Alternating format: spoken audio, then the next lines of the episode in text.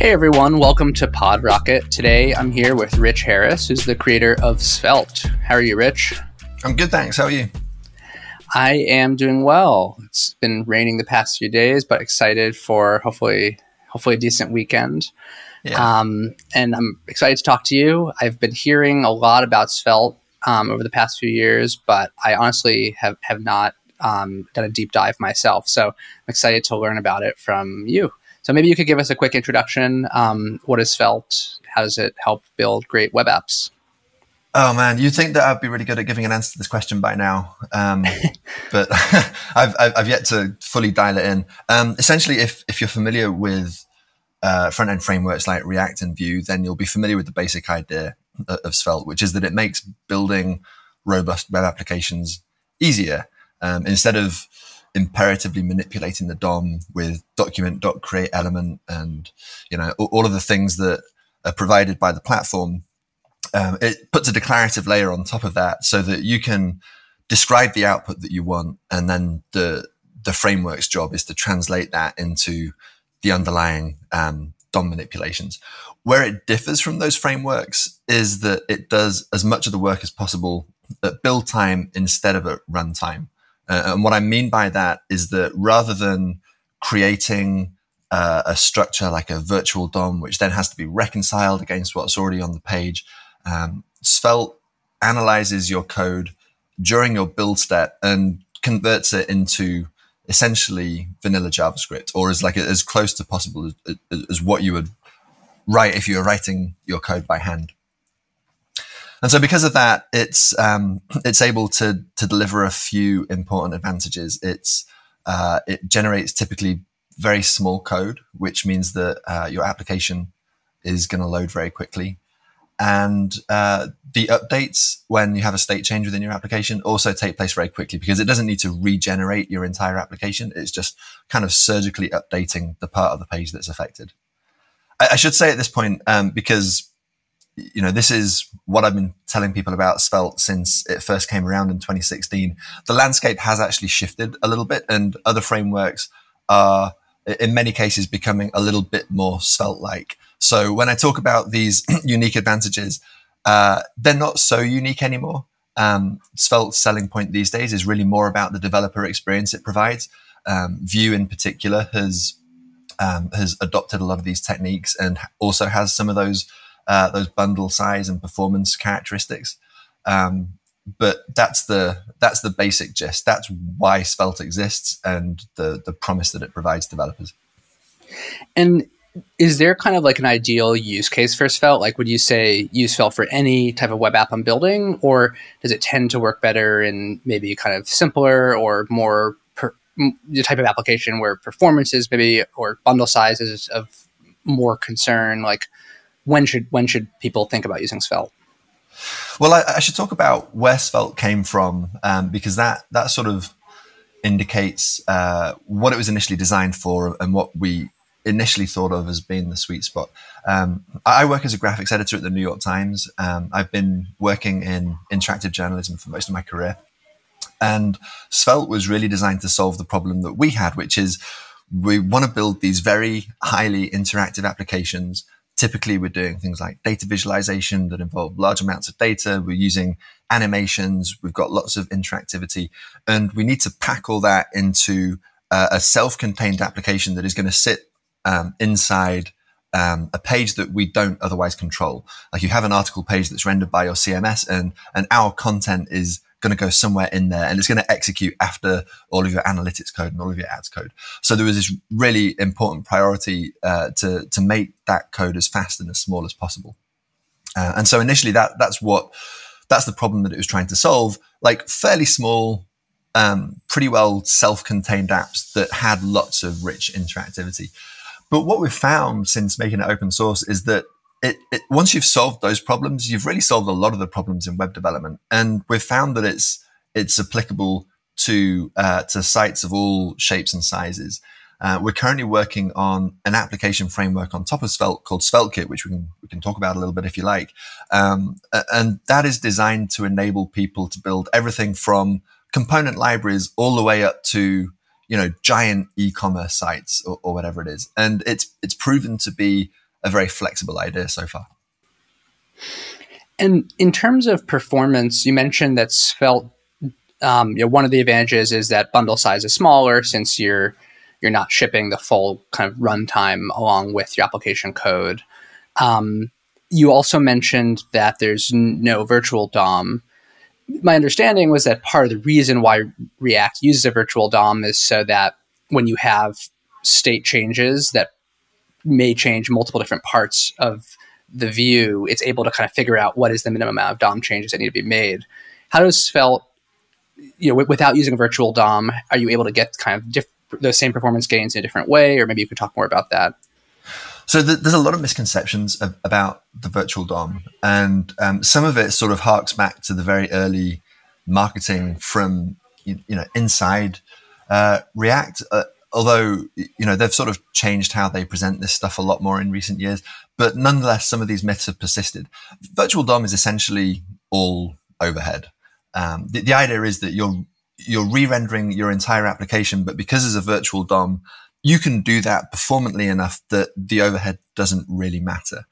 Um, obviously, it's more efficient if rather than saying, you know, here's my app at T1, like this is the virtual DOM, and here's my app at T2, and then like you traverse both of those trees and you find the minimal diff, and it's like, okay, so we need to change the text inside this span here. You know, clearly, it's more efficient if you can simply say, oh, we need to update the content inside this span. And, and that's essentially what Svelte tries to do to the extent possible. Like it's not to uh, re-render components unnecessarily if they haven't changed. And it has a much more granular update mechanism than re-rendering an entire component. So, you know, the promise of virtual DOM was really that it enables this style of programming where you don't need to think about updates. And the only reason that people believe it's faster than manipulating the real DOM is because people compare it against this straw man where instead of updating an entire application's virtual DOM, you update the real HTML. Like you do app.inner HTML equals, and then you re-render everything, which is obviously a terrible idea for lots of reasons. Partly because, you know, you're going to create a lot of garbage that then needs to be taken to the garbage collector, but, but also because it destroys any state that you have in your DOM nodes. So really it's less about performance, the virtual DOM, and it's more about providing this really nice declarative programming model but it turns out that there are other ways to provide that same declarative programming model that don't involve that overhead. And, and that's what Svelte is all about. Tell me more about state. Always one of the, you know, the key things to figure out when you're building a, a web app. You have component state, you have global state. What is Svelte's approach to, to managing state? So we have a sort of two pronged approach to state. And um, this is where Svelte becomes um, really opinionated. And some people would describe this as magic. Most people really love it, but some people look at it and squint a little bit. They're like, ah, I'm not, I'm not sure about that. That feels a little bit weird. What we do is we look at all of the assignments to state inside of your components. And every time you change something, like for example, you might have a click handler that is attached to a button and it increments a counter. You will do that in Svelte just by saying, count plus equals one. And you've declared that count variable by doing let count equals zero. Uh, and Svelte intercepts that assignment. It wraps it in uh, in a like an internal function called called invalidate, which says to the system, "Oh, by the way, this property of this component um, is dirty." And so at the end of the tick, we're going to need to update this component. Um, that contrasts with a lot of frameworks where so React, for example, you have this use state hook um, where you call use state inside your component, and then it, it, it gives you um, both the value and a function to update that value. Um, and, and, it's a it's a brilliant idea. It composes really nicely, but it involves a, a huge amount of boilerplate for the common case where you just have some component state and you want to update it. On the other side, you have a state that lives outside components.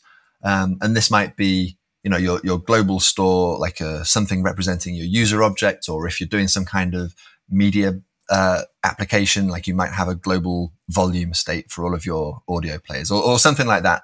Things like that live in what we call stores. And a store is just a very simple object that implements a specific contract. It has to have a subscribe method and if it is a writable store as opposed to something that's read only like your mouse position or your your GPS coordinates or something. Um, then it should also have a, a set method and an update method. And if you have an object that meets that contract, and Svelte out of the box has um, some helpers for creating these objects, so it's very convenient.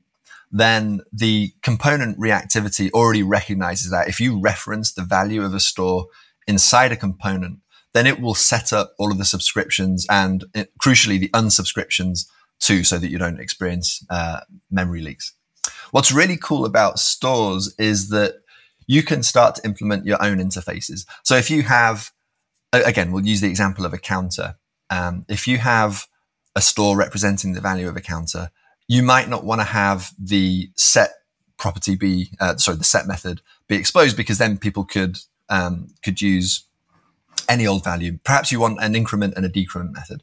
And you can do that while still adhering to the store contract. So this is a very flexible way of modeling the data in your domain.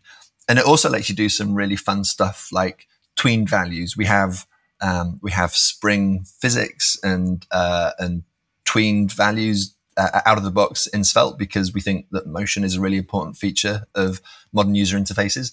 Um, and you can do all that using Svelte's built-in state management. So it's actually pretty rare in Svelte that you need to use an external state management library, which is in contrast with a lot of other frameworks. And am I correct that you do you, you describe the process of f- for a given component that references um, global state, you set up the subscriptions or the unsubscriptions. That's all done at compile time. Yes, it, it identifies the fact that you're referencing a store value and it will the compiler will essentially inject the boilerplate that you would have written if you were doing this stuff manually. And it does it in like the the optimal way. Got it. Th- this is maybe just a hypothetical question but like could you know a, a, one of the concerns I mean, you mentioned this earlier a lot of people have with react is often writing a lot of boilerplate. Like could some of those problems be solved with a compile step or better dev tooling that does that writes some of the boilerplate automatically kind of what it seems like you're doing under the hood with svelte? It's almost as if you saw the tweet that i did yesterday uh, on oh, this very subject. I, I, I, actually didn't yeah.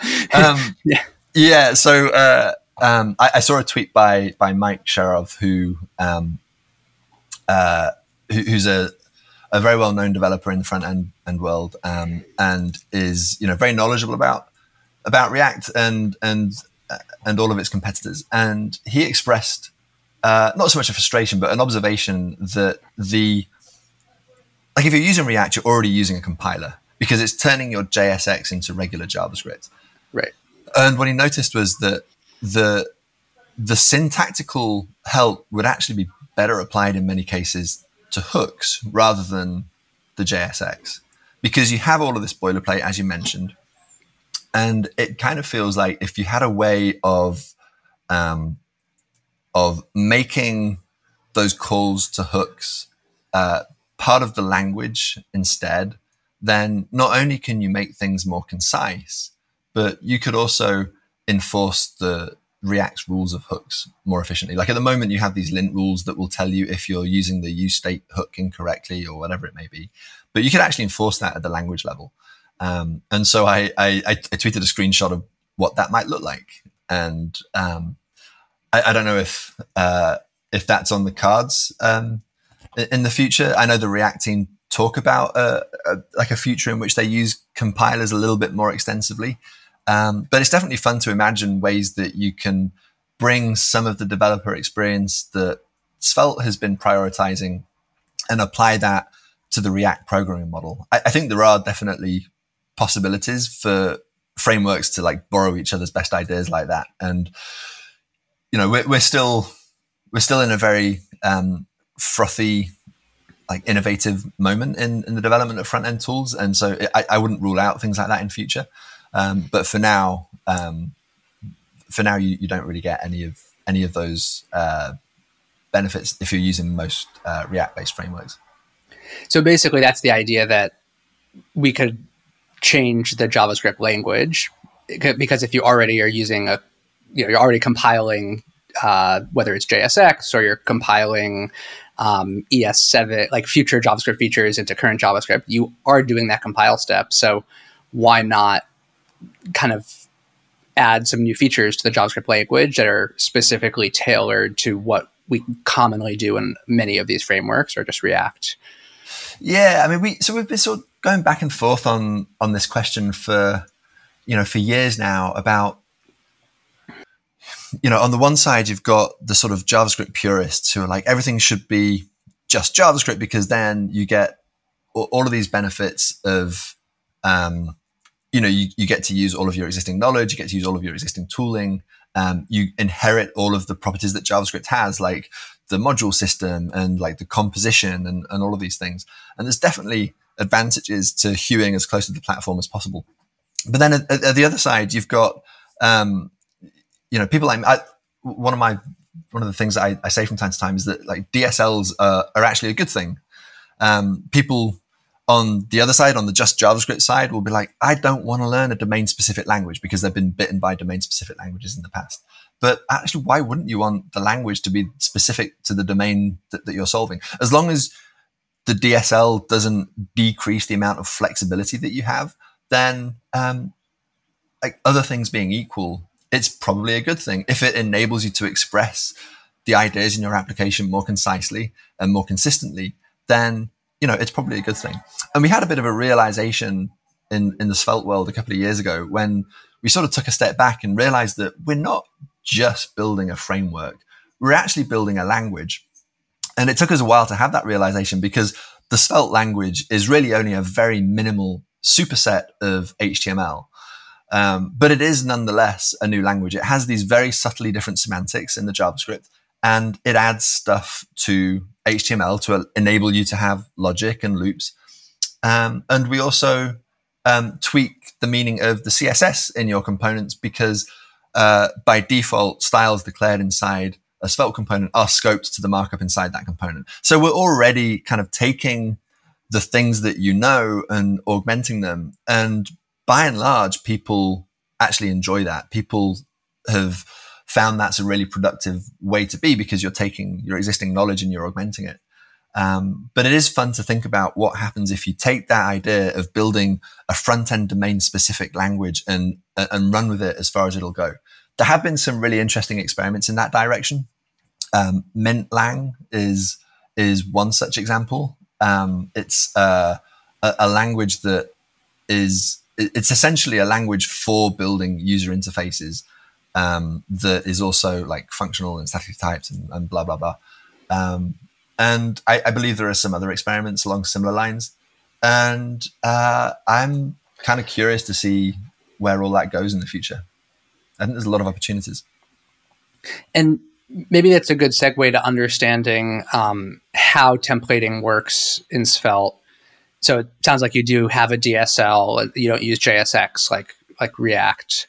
Um, so maybe could you tell us a bit more about how that works? Yeah. So if you're building a Svelte component, you're going to be writing into a .svelte file. Um, and inside your Svelte file, you're essentially writing HTML. If you do the Svelte tutorial, svelte.dev slash tutorial, then the first thing that you write is just an H1 tag into a, into a blank file. Uh, and then as you start to add styles and behaviors to your component, you do those inside style and script tags.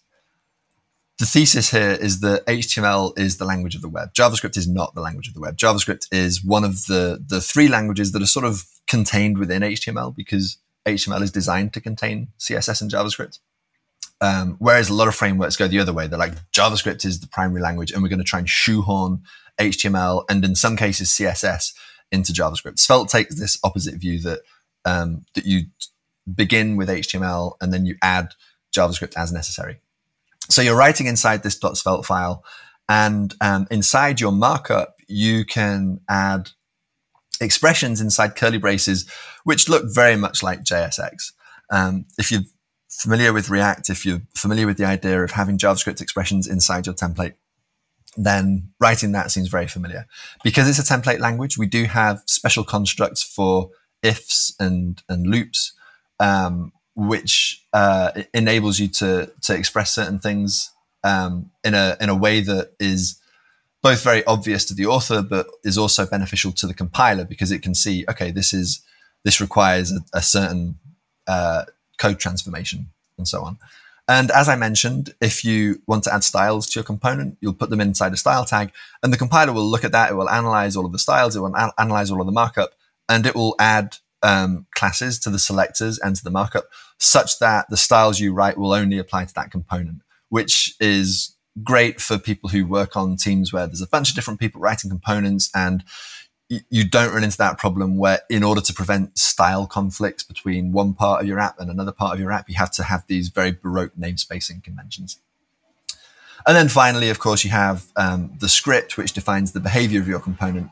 Um, that's where you add your lifecycle hooks, you add your state, you declare the component's props, which obviously determines what data can come into that component, um, and uh, and anything else that, that you need in order for um, for the component to be this self-contained uh, module of functionality. You mentioned earlier that some of the other frameworks, React or in particular Vue, have become more Svelte-like over the years. Um, could you tell tell us more about what what you meant by that? Uh, yeah. So um, uh, one example is how uh, how Svelte deals with its internal utilities. Um, because in, in order to to output more efficient code, it will, for example, like the document.create element um, call is it, it's a lot to have that repeated every time you need to create an element. So it, it will wrap that with um, a function that's just called element. And it exposes that from its internal library. It has another one that is for creating SVG elements because is as anyone who's worked with SVG at a low level will know, you can't do document.create element to create an SVG element. You have to do document create element ns and then uh, and then paste in the the SVG namespace, which is you know http colon slash slash www.w3.org slash 2000 slash SVG, which is you know an absurd thing to have repeated in your code base. So we have this helper that does that for you. If you're uh, writing an application that involves SVG, say you're doing some data viz something which is you know a, a common use case for me personally then um, that helper will be imported from the internal library but if you're not using any svg elements you're only using html elements then it will only import the element helper and not the svg element helper and because of that because modern bundlers have this feature called tree shaking where the bits of a library that aren't getting used will just get quietly discarded that means that we don't need to include that part of the framework. It only includes the bits that it needs. Um, and uh, th- that's a small example. There are other examples that are more complicated that involve us discarding bigger chunks of code. For example, the stuff around motion and transitions, that tends to be a little bit more involved. If you're not using it, it just doesn't get included. And those are the kinds of ideas that are now pretty commonplace in, in frameworks. Um, Vue has an internal library too, um, and it's uh, it, it's nowadays it's it's using uh, ahead of time compilation much more aggressively than in, in prior versions. And one of the things that it's doing is it's importing its helpers from a, a tree shakeable internal library. So th- these ideas, like once one framework does them, other frameworks uh, tend to quickly a- adapt, which is, you know, one of the nice things about um, working in a space where there's a lot of competition and you know, some people call it JavaScript fatigue or churn or whatever, but actually we have this rising tide that lifts all boats equally. Um, and I think some of these ideas are now basically part of the course. Can you tell us more about Svelte Kit? I can. So, uh, where to begin? Um, we used to have this framework called Sapper, which was an application framework built on top of Svelte. And the idea with Sapper was that it provided you everything that you needed to build a full blown application using Svelte components. And it was very largely inspired by Next.js, which is uh, sort of the industry standard um, framework on top of React. What these frameworks give you is uh, a, a, like a pre-configured build setup, um, so you don't need to spend time chasing uh, the, the Webpack documentation or whatever it may be. Um, they do automatic route level code splitting so that you're not sending your entire application to the user as soon as they hit the first page. It gives you code organization principles. It gives you server rendering. It gives you a lot of things that enable you to be much more productive than you otherwise would. We realized uh, maybe a year or so ago that Sapper wasn't quite evolving in the way that we wanted to. And at the same time, there have been a lot of developments in the front end space um, that we could take advantage of. There had been this big shift towards serverless platforms and edge compute. Um, and there had also been some developments in build tooling, particularly around the idea of unbundled dev servers. Uh, there are these new tools called Snowpack and Vite, which um, essentially replace tools like Webpack uh, that a, a, lot of people um, still use today. But like you know, a couple of years ago, there were sort of um, how you built web apps, and nowadays, Snowpack and Vite are able to leverage browsers' built-in module loaders to provide uh, a, slightly more efficient way of working, um, because it rather than compiling your entire application, these things will only compile the bits of the application that the browser is requesting. So you sort of get this um, instant startup and, and very fast workflow. And so we started again. We, we kind of ditched Sapper and started building a new thing, and we've called it SvelteKit. And like Sapper, it's a it's a full stack application framework um, that lets you build uh, fully server rendered applications with all of the modern best practices um, but it's also very flexible, both in how you build your app. Um, you can build a completely single page app, or you can build a completely JavaScript free multi page app, or something in between, and you can like vary it by page. Uh, but you can also deploy it to a bunch of different places if it's suitable. Like you're building a very static content site, then you can bake it out as static HTML, and then you can just throw that on GitHub pages or whatever it is. Um, but if you're doing something that's highly dynamic, then you can have a server component, or you can have serverless functions, or you can put it inside a Cloudflare worker and you can pre-render the parts of your application that are static and dynamically render the parts that are not. And it, it's really a way of, of addressing um, all of the problems or as many of the problems as possible that you encounter while building a modern web application. One way that it differs from other frameworks um, like you can't do this with Next. I don't believe you can do this with Nuxt and all of the various other um, riffs on the same idea. Is that SvelteKit is also a framework for building the components themselves. Uh, we we had this realization that uh, you know if you're building an application, you're going to have an internal component library if you're building a component library, you're going to need an application to showcase it or at least to test out the component library that you're building. Right. And, and they're actually the same thing. like if you're building an app or you're building a component library, it's the same thing. What's different is whether you're publishing the app or you're publishing the library. And so SvelteKit is designed to be this sort of end to end solution for building anything Svelte related. Um, we're not yet at a version 1.0, but it's shaping up really nicely, and we should have uh, some some news on that front fairly soon, hopefully. Um, and it's it's going well. It's it's a pretty exciting project. Some people are using it in production, but um, it's it's not at 1.0 yet, but we're close. Looking at just Svelte, like what's on the roadmap there that um, you know maybe you're most excited about over the next next year or so? I mean, over the next year or so, a lot can happen. Um, we, I, I'm almost I'm almost reluctant to to talk about some of these things because um, you know, a lot of it is kind of speculative, and we're not really sure um, where some of the, these ideas are, are, gonna are gonna land. But we have this long wish list of of things that we want to do for Svelte four and beyond.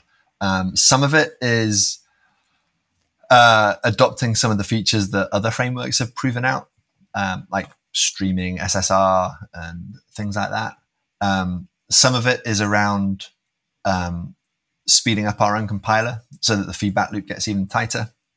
Um, changing how the compiled output is generated such that if you have a very large application, you're paying only a very tiny incremental cost per component.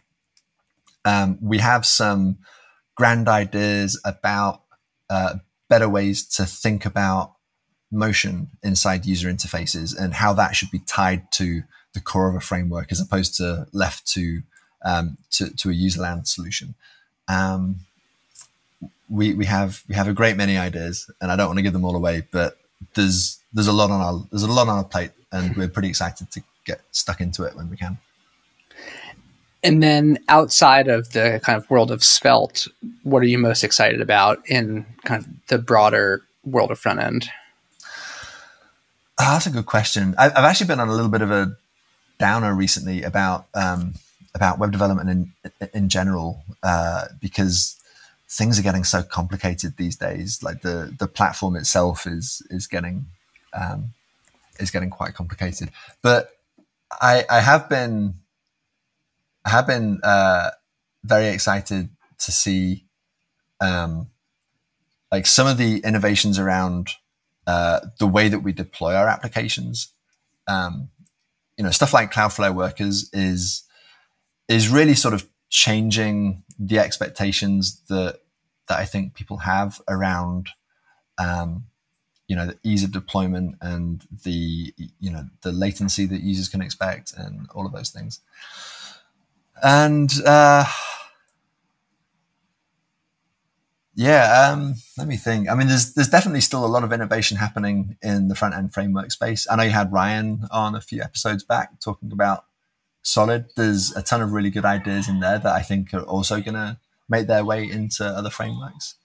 Um, i've been excited to see people start to take the the sort of no JS um, idea seriously. We've got frameworks like Astro, which are really pushing the HTML first idea, which uh, you know we're sort of very on board with, even though Svelte is not um, that kind of framework.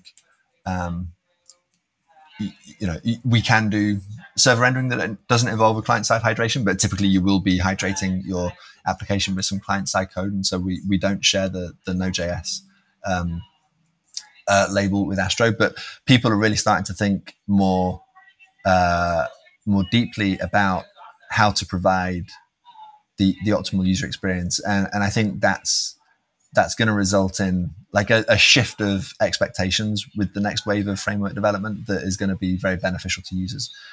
Um, and so there's there's definitely good stuff happening. So we have a couple of questions from listeners. Um, the first, and we kind of covered this a bit earlier um, in the show, but this is from Wes Bos, who's a host of this, one of the hosts of the Syntax podcast. Um, we, we, were actually talking to them yesterday. So that that um, I guess by the time this episode goes live, that episode will pr- presumably have gone live he asks, "What are your thoughts on the React ecosystem with React and Svelte being at two opposite ends of the spectrum, with one being so explicit and one being a bit of magic?" So I guess I'd ask you, like, do you think that's a fair categorization that Svelte errs into the kind of bit of magic side of things, and is it an opposite of React, or how do you kind of position Svelte within this landscape of like the popular frameworks? I mean, they definitely are very different frameworks in a lot of different ways. Um, Svelte takes a lot of inspiration from from React. Certainly, um, things like you know the, the, the data flow and and stuff like that is, you know, React sort of set the set the playing field for all of the frameworks that have come since 2013, and you, you can't build a framework and not be heavily influenced by React. But you know, we we do have very different ideas about a, a lot of things, and you know, the virtual DOM is, is one such thing. Um, that's reflective of a sort of deeper philosophical difference, which is quite nuanced and difficult to get into in the context of a podcast. But like we, we sort of see the jobs of a framework uh, in, in a slightly different light.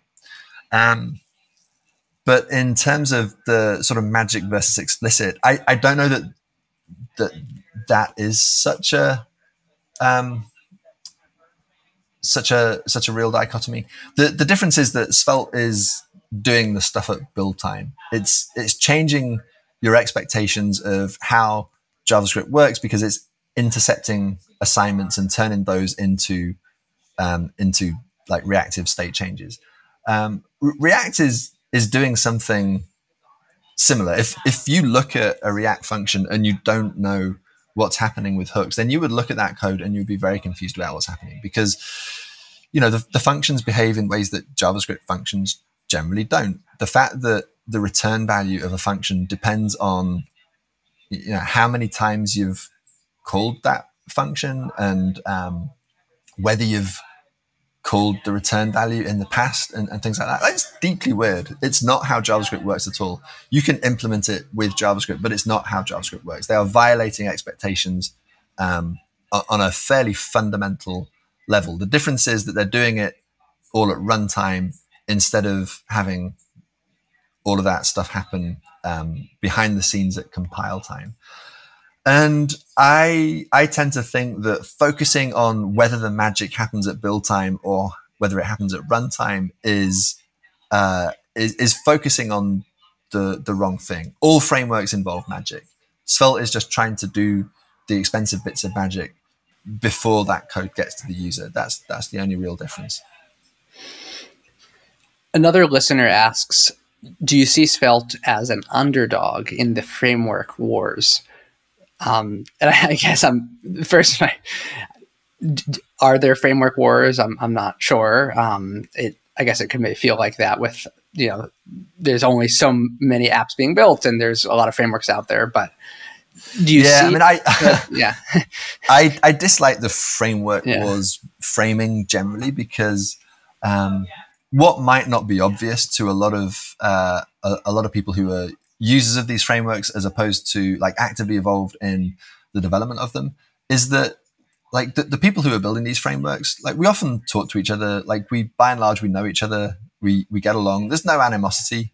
There's no there's no warring whatsoever. We you know we we we hang out in the same spaces and we share our ideas with each other. Um and and really we're we're all i think just trying to to uh, collectively advance the state of front end development by focusing on like yeah. the little bits of innovation that we can contribute. And then gradually all of that stuff like filters through through the ecosystem and and gets shared more widely. Um, and you know svelte occupies a part of the landscape that is attractive to a certain kind of developer. React occupies a different part of the landscape. They're they're both like completely um, find solutions for for the people who are choosing them, and they're not going to be right for everyone, and, and that's fine. So it's not like Svelte wants to be the new React or to take over React. Like we we actually don't care if people who currently use React like Svelte or not. It's gratifying when we hear that people have been able to rewrite their apps in Svelte and they've, they've had like performance advantages and whatever, or they've, they've had, you know, a, a, better time developing it because the developer experience is is is simpler with Svelte. Like it's nice to hear that, but what we what we really care about is making the best framework that, that we can. And and mass adoption isn't necessarily our goal. So are we the underdog? Um, it depends on it depends on, on on what you're looking at. There's three big frameworks, right? There's React, Angular, and Vue. And if you had to pick a fourth framework, I think most people at this stage would probably say the fourth framework was Svelte. And so if if underdog means that you're inside the top four in, instead of the top three, then absolutely we are the underdog. At the same time, we have like a pretty good mind share at this point. A lot of people in the front end world have heard of Svelte. A lot of people talk about Svelte. Um, you know, there's a whole industry of people doing YouTube videos about about Svelte. And I, I think calling ourselves an underdog would be a, a disservice to the people who um, who are actually laboring on open source projects without getting a whole lot of recognition. I think we have plenty of recognition, and so I, I wouldn't I wouldn't claim the underdog label for ourselves by any stretch, but nor are we in any way mainstream. Well, Rich, it's been great having you on. It's been great learning about Svelte. Definitely going to check it out. Um, for folks out there who want to learn more, the website is svelte.dev, right? That's right. That's it. And um, super robust community of GitHub contributors as well. So I imagine um, you know, if anyone wants to contribute, you're you're open to contributors. How, how does that how does that work? Uh, yeah, I mean, c- come on by and take a look at the issue list. We we we do have a little bit of a backlog at the moment. We need to try and work on some of our open PRs. But um, you're right, we have a very active community. We also have a Discord server where a lot of people hang out. Svelte.dev slash chat will take you there. Um, and we have the Svelte Society Twitter account, which is where a lot of news gets shared about what's happening in the Svelte world. So twitter.com slash Svelte Society, um, which is like technically unaffiliated with with the Svelte project, but like it's it, it, it's our friends who are running that. So um, they're very on top of everything that's happening on uh, in the Svelte world. Great. Well, thanks again, Rich. Thank you.